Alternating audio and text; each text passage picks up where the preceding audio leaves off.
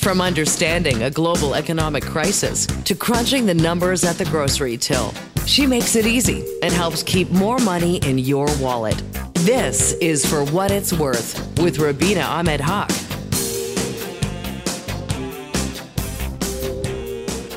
Welcome to a new episode of For What It's Worth. I am your host, Rubina Ahmed Haq. We are in the thick of it right now. Holiday shopping is in full swing. Just this morning, I made a list of all the little itty bitty things that I still have to do. And I got to say, that list continues to get longer. Even me, I find, you know, I think I'm a pretty organized person. I'm always thinking ahead as to the things I have to buy and things I need to do. But, eh, you know, no matter how, how organized you are, there's always things that come up uh, that you didn't anticipate or you just simply forgot about. And I know for me, a lot of my issues is making sure I balance the gifts between my two children perfectly. So neither of them feel like one was favored over the other. I know these are first world problems, but it's absolutely an anxiety of mine that I don't want Christmas Day to be a day of argument as to who got more than the other. Now, maybe this is a bigger our conversation I have to have with my kids about respecting their parents and about, you know, really respecting what they actually got, you know, appreciating what they got but that's a different story. This is my anxiety today. Now, when we are shopping during the holidays, uh, there's always people that we don't know what to get for, we don't know what to to, to buy them. Uh, you know, it could be a coworker, it could be someone we don't know very well. We don't know their size, we don't know what their likes and dislikes are. So we think of getting them a gift card, right? Gift cards are uh, more popular now than they've ever been. They're easier to access now too. It used to be that you have to go to that specific store to buy the gift card and then that was the only way to achieve it. But now you can buy them online you can buy them at most corner stores or drug stores they all have those big racks full of gift cards that you can buy. Now with that kind of access comes access to more scams as well. There are a number of gift card scams that are going on right now that you need to know about before you buy a gift card. The most recent one is scammers are actually taking the gift cards off of those gift card display cases, taking them home, cutting out the part where you scratch off and get the pin code and all that other good information, gluing them back together. Now, these are gift cards that are inside the branded cardboard. So, say it's Amazon as an example. The card is inside a branded envelope that has that logo on it. So, you don't know what the card looks like until you get home. And so, they're taking uh, they're taking that information as soon as you load that card up it's actually the, them that are able to access it because they've got the pin code and all that different information. So you scan it and they have the information immediately that it has been loaded up because they're watching that and they take the money before you're even able to get home and open it. Another scam that a lot of thieves are doing is that they're taking those cards home and they are actually uh, photographing or even in the store photographing all of the information that's on the card. So when you buy it, they know that it's been loaded and then they take the money before you even get a chance. Another way that they're scamming is by putting a fake barcode on. So you think you're loading up a, you know, a gift card for Apple iTunes or something, and really you're loading up a gas card for somewhere across the world, and they're able to then access that cash right away. So, if you're buying a gift card, here's what you need to do make sure it hasn't been tampered with. Make sure you get a receipt and a gift receipt to keep with that gift card. And if you are giving it to somebody, buy it as close to the date that you will give it to them and ask them to use it right away. That is the best way to protect yourself. But from my perspective, because of all these scams that have been going on, give them cash. You don't know what to get them? Say, here's 50 bucks. I love you. Go buy something you need. We have a fantastic show coming up. After the break, we're going to talk about the new Canadian dental care plan. Who qualifies? What does it cover? And later in the show, we will have our very own Craig Lord on, the author of homeschool uh, to talk about what you can do if the bank and mom and dad is not available for your first home purchase. I'm Rubina Ahmed Haq. This is for what it's worth. Baby,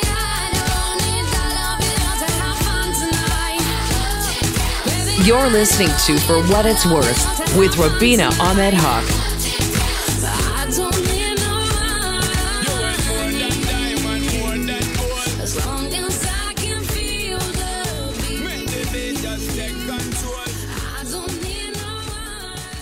Government has released the details of the new Canadian Dental Care Plan. Now, this will extend dental benefits to Canadians who don't have access to insurance and who also meet income thresholds. Now, do you qualify? To talk about this and to find out if you do, we are joined by Yannick Lemay. He is a tax specialist with H&R Block. Hi, Yannick. Welcome to the program. Hi, good afternoon. Good afternoon. Um, tell me, uh, the, the Canadian Dental Care Plan, uh, who exactly would qualify uh, for this benefit? Yes, and you mentioned it right. So the correct name is Canadian Dental Care Plan, and it's a different one from the one that we heard before that was called Canada Dental Benefit. So the Canada Dental Benefit that already exists as of today is for children under the age of 12. And this program will go on until June 30th of 2024, so for six more months. And then the new program, so the Canadian Dental Care Plan, this one is for Canadians of all ages. If you if you qualify based on your income, if you're a Canadian resident, and also the last criteria is that you must have filed a tax return for the, pre- uh, the previous tax year. So in order to qualify in 2024, you must file your 2023 taxes um, this uh, this spring.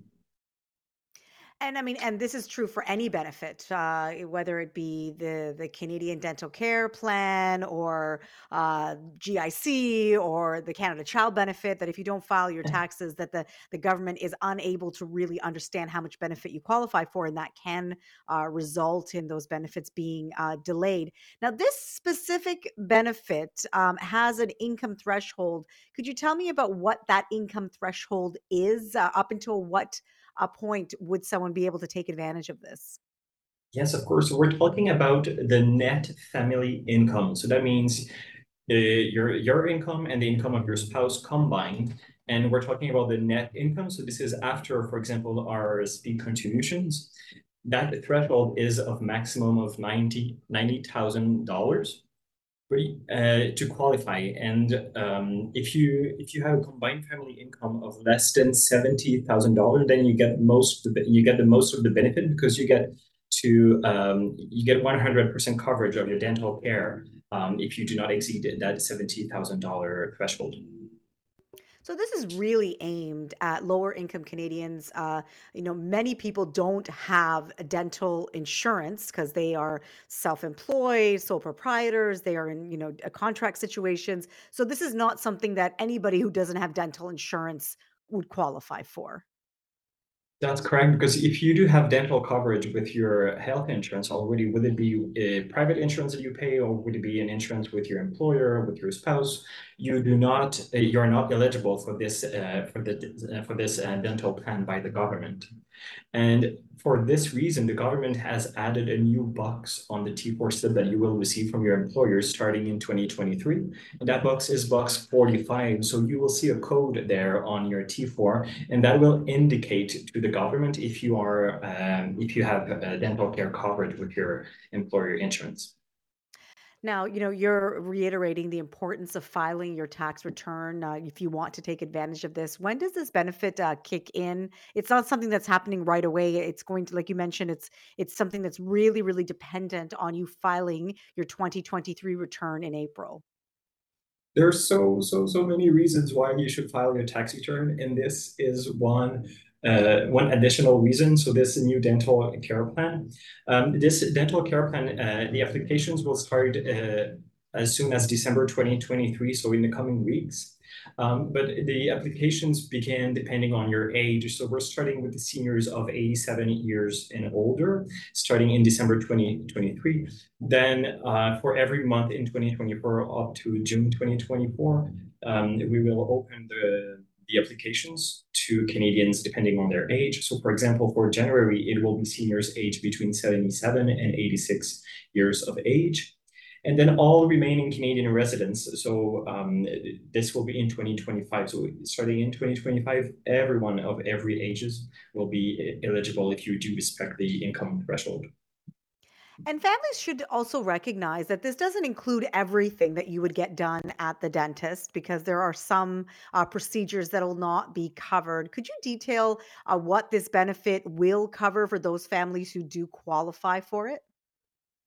So the, uh, I'm not a dentist expert, but from what I understand, is that most uh, most health services are covered by this dental plan. So we're not we're not including any aesthetic, uh, for example, um, procedures, but we are including uh, restorative services. Uh, we're including X-rays, examinations. We're including uh, cleaning services. Um, uh, prosthodontic, so a complete and partial removal of dentures, for example, is also included. Um, because sometimes the, the, the, line is very thin between what is aesthetic and what is um, health based, right? When it comes to to your teeth. um, but uh, so so a lot of services though are covered in under this plan. Yeah, and I think that's true also for healthcare. That sometimes you know some of those lines can be a bit blurry. Uh, some things that, for example, your universal healthcare will cover uh, would be considered mm-hmm. plastic surgery, but it's because you know you mm-hmm. had an accident and it's considered reconstructive. Whereas you couldn't go and mm-hmm. say, "I don't like the way my nose looks, so could I have it? You know, could I get my nose changed?" And that's true for things like teeth whitening or others uh, other um, uh, procedures that you may get done that are simply based on you wanting to improve the look mm-hmm. of your teeth rather than something that's necessary, like you said, polishing and fluoride and x rays, things that mm-hmm. actually are preventative and help you have a healthier mouth, uh, overall healthier um, uh, well being. Um, eh, the, this, this, benefit will roll out in, uh, in, in the new year and into uh, mm-hmm. 2025, but not everybody can apply right away. Uh, can you tell me who will qualify in the beginning for this benefit and, and, and, uh, and, and then what will happen later on? Yeah, so starting in December, so starting in 2023, so in the coming weeks, we're talking about seniors of 87 years of age and older. And in January 2024, it will be seniors between 77 and 86 years of age. Then in February 2024, it's seniors between 72 and 76 years of age, and so on until uh, until June 2024. Um, the government will send letters to potential uh, potentially eligible seniors to uh, to give them additional instructions on how to apply and with a phone number also that they can call to to apply. So this is starting right now. So seniors will start receiving those letters um, um, until June 2024. Yeah. So that's where they would they would receive either would they receive it through their my account on the CRA my account or how would they know as to when they should apply? So they will receive a letter. So it's a letter that will be sent in the mail uh, based on the uh, the mailing address that CRA has on their file. Um, and then they will, all, and once they have applied, then they will receive a welcome package. And this is true for everyone, uh, no matter their age. They will receive a welcome package from Sun Life because the government has partnered with Sun Life for this new program. That means also that when Canadians um, Canadians will will uh, will not have to pay the dentist, they will only pay the difference that needs to to that they need to pay from their own pockets. So that means Sun Life will pay the dentist directly without um, without having uh, Canadians to pay um, pay that portion that was eligible to the, the plan. So this dental care plan, uh, Yannick, from what I'm reading, yeah. is costing $13 billion. It's a $13 billion insurance plan. And they say, the federal government, that it's going to help 9 million Canadians who do not have uh, dental coverage or sufficient dental cover- insurance coverage uh, to get the care they need at the dentist office. But changing gears a little bit away from this story, uh, we are just a few weeks away from the end of the year. Um, a lot of people not necessarily thinking about their taxes. But would you have anything uh, that you would recommend that we should be doing uh, just to prepare for the end of the year that may benefit us in the new year from a tax perspective? Something we should do before the end of 2023? Yes, of course. So organization is always the key, right? Because you want to you want to get your taxes filed with every document, every credit, also that you're eligible to, every deduction you're eligible to. So if you do organize your documents in advance, it will definitely help you make uh, making sure you you do not forget anything for your taxes. And also uh, with the holidays coming, you might be you might uh, do some donations, for example, to charitable organizations. So make sure that you keep those receipts uh, sometimes organizations send the receipts by by email. So if you receive the, the, this receipt by email, make sure you put it with your tax documents to have it on hand when uh, when taxes come in February. Um, what else? What else am I thinking? Yeah, no, I know. And and you know, yeah. there's a lot of things that people don't think about, like tax loss se- selling, which I don't think a lot of mm-hmm. people understand what that is. If you've got investments that are losing uh, money, uh, w- one way you can take advantage of that, which is hardly a way to say that you can take advantage of your uh, your losing investments. But talk to me a little bit about if somebody is planning on selling investments that they've lost money on, how they can do that before the end of the year to uh, to, yeah. to to benefit them at tax return time. Yes, so two things to be careful with that. So the first thing is that we're talking about investment accounts that are non-registered, right? So this doesn't apply to your RSP or TFSA, for example, because those losses won't be deductible on your taxes. So, but then if you do have capital gains that you realized uh, in the past three years, or that you have that you realized this year, you might, as you as you mentioned, you might want to sell um, stocks, for example, for which uh, they lost value throughout the, the months. So if you have a, a, loss on those stocks, you might want to to sell the stocks, and then you'll realize the loss. You'll be able to apply the loss either to this current year or to the past three years as well, if you have capital gains for those years. Yeah, I think it's really important to point that out that it's uh, non-registered accounts. It's uh, it's mm-hmm. investments you have lost money on, so you might want to look back because mm-hmm. some people might say, "Oh, I've lost money in this year," but it mm-hmm. has to be from when you first bought that investment and you're selling it at a loss. And this is true not just for stocks and bonds, but also for things like real estate. Um, if you bought a uh, piece of real estate and now selling it at a loss, which some people are, uh, that you you can also um, uh, use that when you file your return uh, to, to to recoup some of those losses classes. Uh, is there anything that you do, uh, Yannick, before the end of the tax year, just to get yourself ready for tax season? Because as soon as the holidays are over, we're right into RRSP season, and then we're right into tax season. It feels a little bit heavy for a lot of individuals who may not feel very organized. But uh, you know, as a tax specialist, I'm sure you are much more organized than the average Canadian. Is there something that you do just to take a little bit of that pressure off to make sure things go smoothly? Um, well, the first thing, uh, as I've mentioned, is always to make sure you have all your documents ready because you will need those documents to file your taxes, right? So if you've paid um, for education during the year, if you paid for childcare services, if you contributed to your RSP. So all those tax slips, all those receipts, you need those for your tax return. That's one thing. But then when January comes, like in the first few weeks of January, now you know what is your income for the year. You know what deductions you have. You know what credits you may have. So you're able to um, to estimate your taxes, right? You're able to, and we do that at H&R Block. So if you come in the office, we can tell you what will be the result of your taxes if you don't contribute, for example, to your RSP. But then this gives you time to make an additional contribution to your RSP before the end of February. So you have a few weeks there to think about it, to see what will be the difference. Maybe you'll save taxes on a higher bracket by contributing more to your RSP. So this is kind of planning that we can do in January. Yannick, thank you so much uh, for talking to us not only about the new Canadian dental care plan, uh, but also about ways that we can just be a little bit more tax smart uh, going into the new year and, and be that much more organized. Yes, absolutely. My pleasure.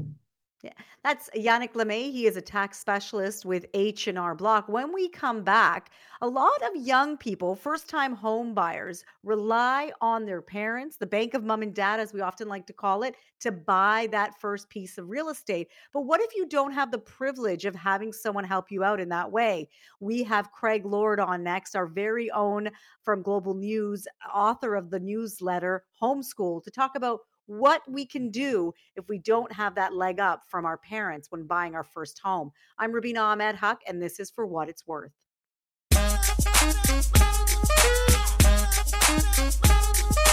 You're listening to For What It's Worth with Rubina Ahmed Haq. First time homebuyers looking to get into the market may be getting some help from the bank of mom and dad. But many young people don't have that privilege. If you're hoping to buy a house on your own and you want to do it without relying on your parents, we're going to hear how that can be done. We are joined by our very own Craig Lord. He is the author of Homeschool and in our Global News family. Hi, Craig. Welcome to the program. Hi, Rubina. Thanks for having me. So, Craig, you know, we hear these stories over and over again. I've seen this meme that was shared uh, on social media where a millennial goes to another person's house and they open up this beautiful house and they, they say, watching your millennial ho- uh, friends buy their first home with the bank of mom and dad. So, there, it definitely is something that is a sore spot for those who don't have that access. Uh, talk to me a little bit about how this is actually true. I mean, are there a lot of young people that are relying on their parents uh, to buy their first home? Yeah, it seems to be uh, the Bank of Mom and Dad is this financial institution that more and more young Canadians are are leaning on, but of course, not everyone has access to. We we don't have exact stats for how prevalent the Bank of Mom and Dad really is, but we do know a few things. Uh, Statistics Canada said uh, quite recently in a report that if your parents own a home, you are more than twice as likely to be a homeowner yourself uh, than someone who doesn't have, you know, generational wealth in the housing market. Uh, CIBC as well said a couple years ago that the average gift uh, given to to home buyers is around eighty two thousand dollars as of 2021. That's up from just over fifty thousand dollars in 2015. So not only is this a, a, regular occurrence, the the amount of these gifts, the amount that Canadians are relying on their parents or their grandparents, someone from the family to actually fund that down payment to enter the housing market, that amount's going up. So it is increasingly a, a place where people are are, are finding they need to tap to leverage to to break into what's been quite an unaffordable uh, housing market in recent years. Now, that's not the reality for many Canadians, uh, especially uh, Canadians who are new to Canada, who are buying their first home, uh, along with trying to set up everything else in their lives uh, for the first time. Uh, what what what what are you saying for those individuals who are trying to do it without any support from uh, from parents who have deep pockets to help them? Yeah, I mean it's it's a little bleak if I have to be honest. Uh, we can look at uh, National Bank of Canada data very recently out in in November. Uh, if you are in Toronto, uh, the the average household income that you're going to need to to buy the representative home there is almost two hundred and fifty thousand dollars. And if you want to just buy, you know, uh, the average condo in Toronto, that's almost five years of saving for a down payment just for that condo. The most affordable way to break into Toronto's housing market market. Uh, the numbers are even more stark in Vancouver. Uh, I will say, if you are willing to look outside the GTA and the greater Vancouver area, there are pathways to homeownership that are a lot more accessible. Quebec City or Winnipeg, uh, the the average income you're going to need is is actually under a hundred thousand dollars, and for Calgary, it's it's uh, a much much more reasonable. Uh, still still difficult to save, but uh, you can usually get there with under two years of saving for a down payment in Calgary, uh, even if your your income is is less than the, the median in that city. So uh, the the silver lining, I, I guess, is is once you look outside Toronto and Vancouver, the the bank of mom and dad I think is is a lot less of a necessity. But if you need to to subsidize that down payment, a, a quick injection of funds from the bank of mom and dad, uh, it, it, can really save you uh, precious time and and money in in actually trying to uh, break into those uh, more unaffordable markets. Has that been one of the, the, the challenges for first time home buyers is that they have unrealistic expectations as to what they should be able to afford? I always say, Craig, that nostalgia is very dangerous when it comes to money. You know, going back to, well, my parents used to be able to afford this home on one salary and in this city back in the 1980s is not very uh, useful for someone who is trying to buy a home today uh, in the current market.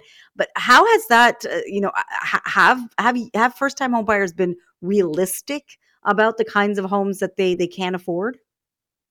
Yeah, that that realistic mindset, I think uh, that that fear of missing out mindset um, is, is prevalent these days, especially when, like you mentioned off the top, you do see your your friends able to afford maybe bigger homes uh, and and uh, things that they wouldn't have been able to do on their own.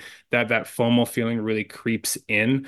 Um, it is important to remember that uh, we have seen a very rapid run up in home prices over the past 20 or so years, but there's nothing to say that uh, we are definitely going to to see that same kind of appreciation in the decades to come. I've been speaking to uh, financial advisors for this story on globalnews.ca, and and what they're saying is that you know there are ways to be a wealthy renter, if you will. Uh, you do not have to uh, look at a home as your only hope of financial uh, comfort and salvation. Uh, you can very uh, shrewdly uh, plan your your your financials uh, into retirement as a renter, be maybe a bit more aggressive with the money that you have on hand, and maybe keep it even a little bit more liquid than you would if you had it tied up in the housing market. You can maybe make uh, a few more plays and, and access that capital that you are earning a little bit more readily if you, uh, for example, have it in a TFSA and, and not uh, locked up in a home that may or may not appreciate to the degree that you are hoping for ahead of retirement. So, one thing to keep in mind not all is lost if uh, ultimately you don't find a way into a housing market in the particular market that you're living in or working in. I read a lot of personal finance books, and that's basically the the message in Ramit Sethi's book. I will teach you to be rich. He now has a a program on Netflix, uh, I think called "I Will Teach You to Be Rich" as well, um, uh, or "I Will Make You Rich," or uh, whatever it is, something about being rich. Um, that you know he does not believe in home ownership. He really does believe that the way to accumulate wealth is to rent your home and to invest your money in other places, not in your primary residence. So I think that for somebody who feels stuck, that you know reading a book like that i have absolutely no uh, affiliation with this book whatsoever but you know reading a book like that and getting encouragement as to other ways that you can build your wealth uh, can be uh, can can take a lot of pressure off because i think that that canadian home ownership dream uh, can sometimes put real unrealistic pressures on young people especially who are saddled with so many other financial problems including student debt uh, that, they, that they that they are dealing with. Um, if you you know speaking about renters and and you spoke to a financial planner about that what are ways that uh, if you are renting and say you do have a dream to one day own a home uh, that you can just be better with your money so that you are working towards that goal yeah, so uh, apologies if, if folks listening to this have heard it before, but it really is getting down to the basics, looking at your monthly cash flow, looking for especially those recurring expenses, you know, those subscriptions uh, and areas you can cut down. Maybe you're ordering out a little bit more than uh, is, is financially stable for you if you're trying to put away more and more for uh, a down payment. And then eventually that extra cost of owning a home to, to prepare for those maintenance costs, uh, those property taxes that you will be saddled with if you do enter the housing market. One thing I will point to if people are trying to to find the right tool to get ahead, the first time home buyer savings account, the FHSA that was introduced this year, uh, is really the preferred tool uh, of a lot of financial planners that I've been speaking to.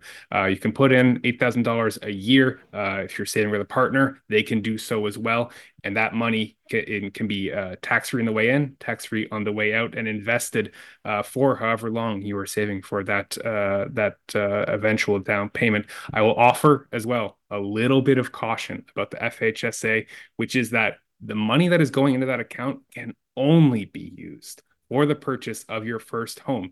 When people are saving uh, over the, you know two, three, four, five years for that home, you're probably going to want access to other savings in in, in case of uh, uh, other savings goals like a, a, vacation or or what have you. Uh, you need to be careful if you're putting that money in there. It's only going towards the purchase of a first home. Don't forget about your TFSAs and, and saving for retirement with the RRSP. Uh, those are investment vehicles you shouldn't forget about because they can have a little bit more flexibility built into their their uses. Yeah, you can't use that money to to have a, a you know a very expensive wedding or something that maybe five six years from now becomes a priority. Um, it has to be used towards a, a down payment on your home.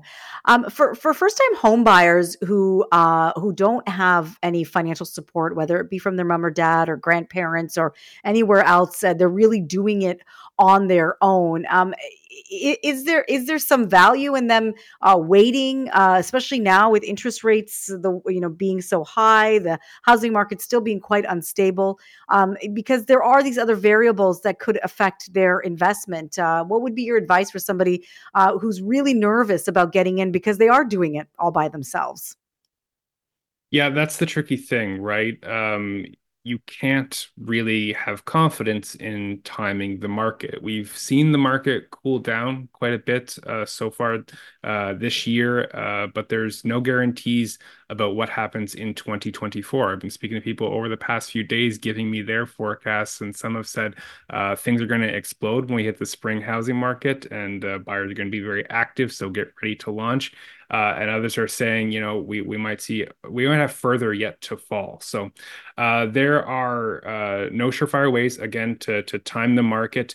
Uh, you need to uh, really evaluate your own personal needs. try to maybe tune out if you can some of that noise about where interest rates are going, who's saying now's definitely a good time to buy or now's definitely a good time to wait. Uh, because if anyone's offering you certainty, uh, they're probably not uh, having your best interest in heart and are just trying to direct your money uh, to where it benefits them. So uh, if you can find a reliable financial planner who can uh, speak to you about your personal goals uh, and and talk about what's realistic for you in the next you know three four five years. Home ownership may be in the cards. It may not be uh, and you can start to look at other ways to maximize the savings that you do have if home ownership is uh, essentially uh, not not part of your your game plan in the, the years to come we're speaking to Global News' uh, Craig Lord. He's the author of Homeschool, uh, talking about uh, how those who don't have uh, a financial boost from their parents, for example, uh, to buy their first home can do it on their own. Uh, sort of flipping the script a little bit. If you are getting influx of cash from your mom and dad or from your grandparents, maybe an inheritance or money from other sources than just your income, what should home buyers be aware aware of? Um, because they may be making a purchase that is beyond their means because there's so many things involved uh, when you buy a house. Yeah, that's the other thing to keep in mind is that just because you were able to afford the upfront purchase doesn't mean you're in the clear suddenly. Uh, like I mentioned earlier, the the expenses of of owning your home tend to be a little bit higher than when you're just renting because all of those things that your landlord might have taken care of now fall to you. Maintenance costs, uh, property taxes, uh, furnishing that home if you have a little bit more space. It, it's going to add up over time. So um, one of the things uh, a financial planner I spoke to this week uh, recommended was to test drive home ownership if you can set up maybe a high interest savings account and start to put aside those anticipated extra costs that will come with uh, actually owning a home before you make the commitment to put that money down and enter the housing market uh, that'll help give you a sense. Uh, there are many calculators and pre-qualification tools uh, out there that you can take advantage of to to get a sense of what those expenses are, and then decide, okay, is this actually the lifestyle that I want? Can I make the cuts that make this possible? And will that make me happier? Will that make me? Will that get me closer to my my long term goals? The answer might be no. Uh, so so decide uh, before you put down uh, the money and and decide whether maybe that gift from a, a parent or grandparent could be uh, put towards uh, some other fruitful endeavors, be they on the market or uh, in the housing market itself.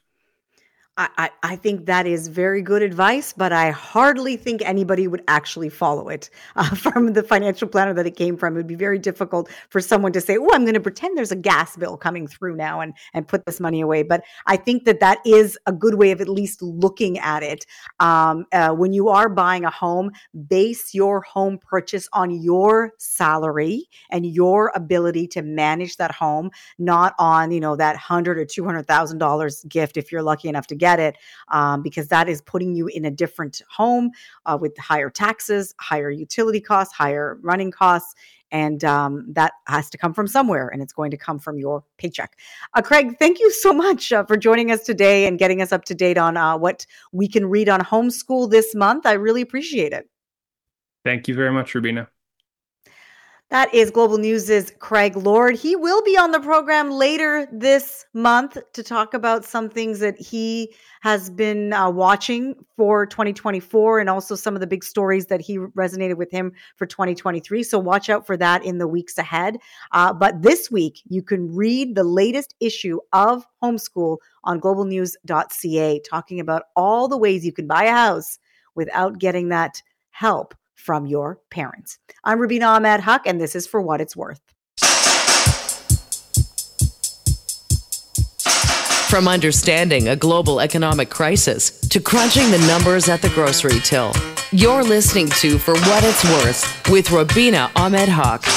I wanted to pick up on that gift card scam conversation that I had at the beginning of the program because there are ways that you can avoid getting scammed. Some of them I've already mentioned, but one of the ones that I think is really important is to make sure that you're buying from a reputable place. Now, that may seem obvious, but there are some places that are selling discount uh, gift cards that you can buy. So there are some that are completely legitimate, but you need to do your research to make sure that you are actually buying from a legitimate place. Now, these are places that resell gift cards that you have received that you are not going to be use, using. So they buy them from you at a discount and then they sell them for a small profit uh, onwards. So the gift card is completely legitimate, uh, but you got to make sure that you're dealing with a site that also is legitimate uh, too. Um, as well, if you are going to be giving a gift card, just check in on that person uh, to make sure that the gift card worked. I know a little while ago I bought gift cards for a coffee shop and I gave them out, and a few of them didn't work. And if my friends hadn't told me, I never would have thought anything. And sometimes it can feel a little bit embarrassing to bring that up, like, hey, you gave me a gift card and it actually had a zero balance.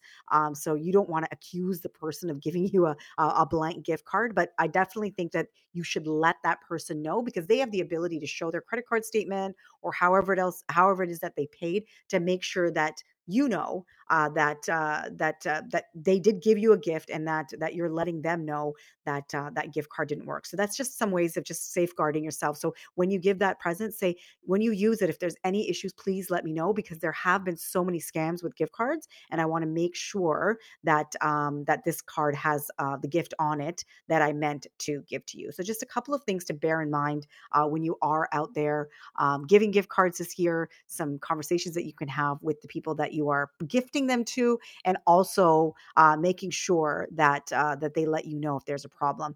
Another thing that uh, worth mentioning is a lot of us um, uh, collect loyalty points and reward points, and sometimes uh, they the loyalty points or reward points company will email you and say, "Hey, we've got a gift card to this one store um, that you can buy on a discount. So if you use this many points, we'll send you this kind of card." And you may think, hey, that's a pretty good deal because it took me this long to gather these points, but I'm actually getting a way more valuable gift card. Those have also been found to be scams sometimes. So make sure that that email promotional offer that you are getting is coming from that legitimate store. The best way is to go backwards, is to go back to the website rather than uh, clicking on the website they gave you to see if that promotion is being offered. If it's not, maybe you could call them. Maybe it's an email promotion. Um, that's why it's not being read. It's not readily available there. It's still maybe legitimate, but just make sure you get somebody that you contacted rather them than them contacting you. Uh, before we go, I wanted to talk a little bit about fast fashion because at this time we are buying a lot of stuff for our friends and family, and a lot of that stuff does come from stores where um, the clothing is considered fast fashion. I don't need to mention the brands; we all know what they are. And recently, I actually read one of the bigger retailers in the world. Uh, their clothing, there was a study done on it where their clothing is only meant to last a couple of washes. So when you're buying this, these these pieces of clothing, these articles of clothing, um, even if you take care of it, the material is not built to last. So no matter what you do, as soon as you wash it a few times, it's going to be in a situation where it will be unwearable because it will lose shape or it'll get uh, pilly or whatever, it's going to happen to it. So be aware that sometimes it's stacked against you, even if you're being conscious and wearing something over and over again. Some of those things are not built to last. Um, so, you know, rather than buying fast fashion, really think about uh, quality items that can be worn for a long time. Uh, some of you may know that I have a New Year's resolution this year. I'm going to talk about it more uh, later uh, as we get closer to New Year's. But uh, for those of you who don't know, my New Year's resolution this year is to not, not buy anything with a name brand on it. So no name brands for Rubina this year, next year, and for 2024. And uh, part of that is my shift in thinking. Like I just don't want to be a part of fast fashion. I want to buy things that are quality, that are built to last, and that do not advertise another company. So really think about that when you're out there buying things because they may be cheap and cheerful, but they also might be really bad for the environment and they uh, may not last the person very long that you are buying them for. Um, thank you so much for joining us today. A fantastic conversation with Yannick uh, Lemay from H&R Block talking about the new program that's going to help individuals who don't have dental insurance get access that they need. Um, it's going to roll out uh, throughout next year and into 2025, so it's not immediate, but something to be aware of. File your taxes. You don't qualify unless for the benefit unless you file your taxes. So that's just another uh, reminder to, to get you know your taxes together. Uh, you've got lots of time, but start getting them together in the new year.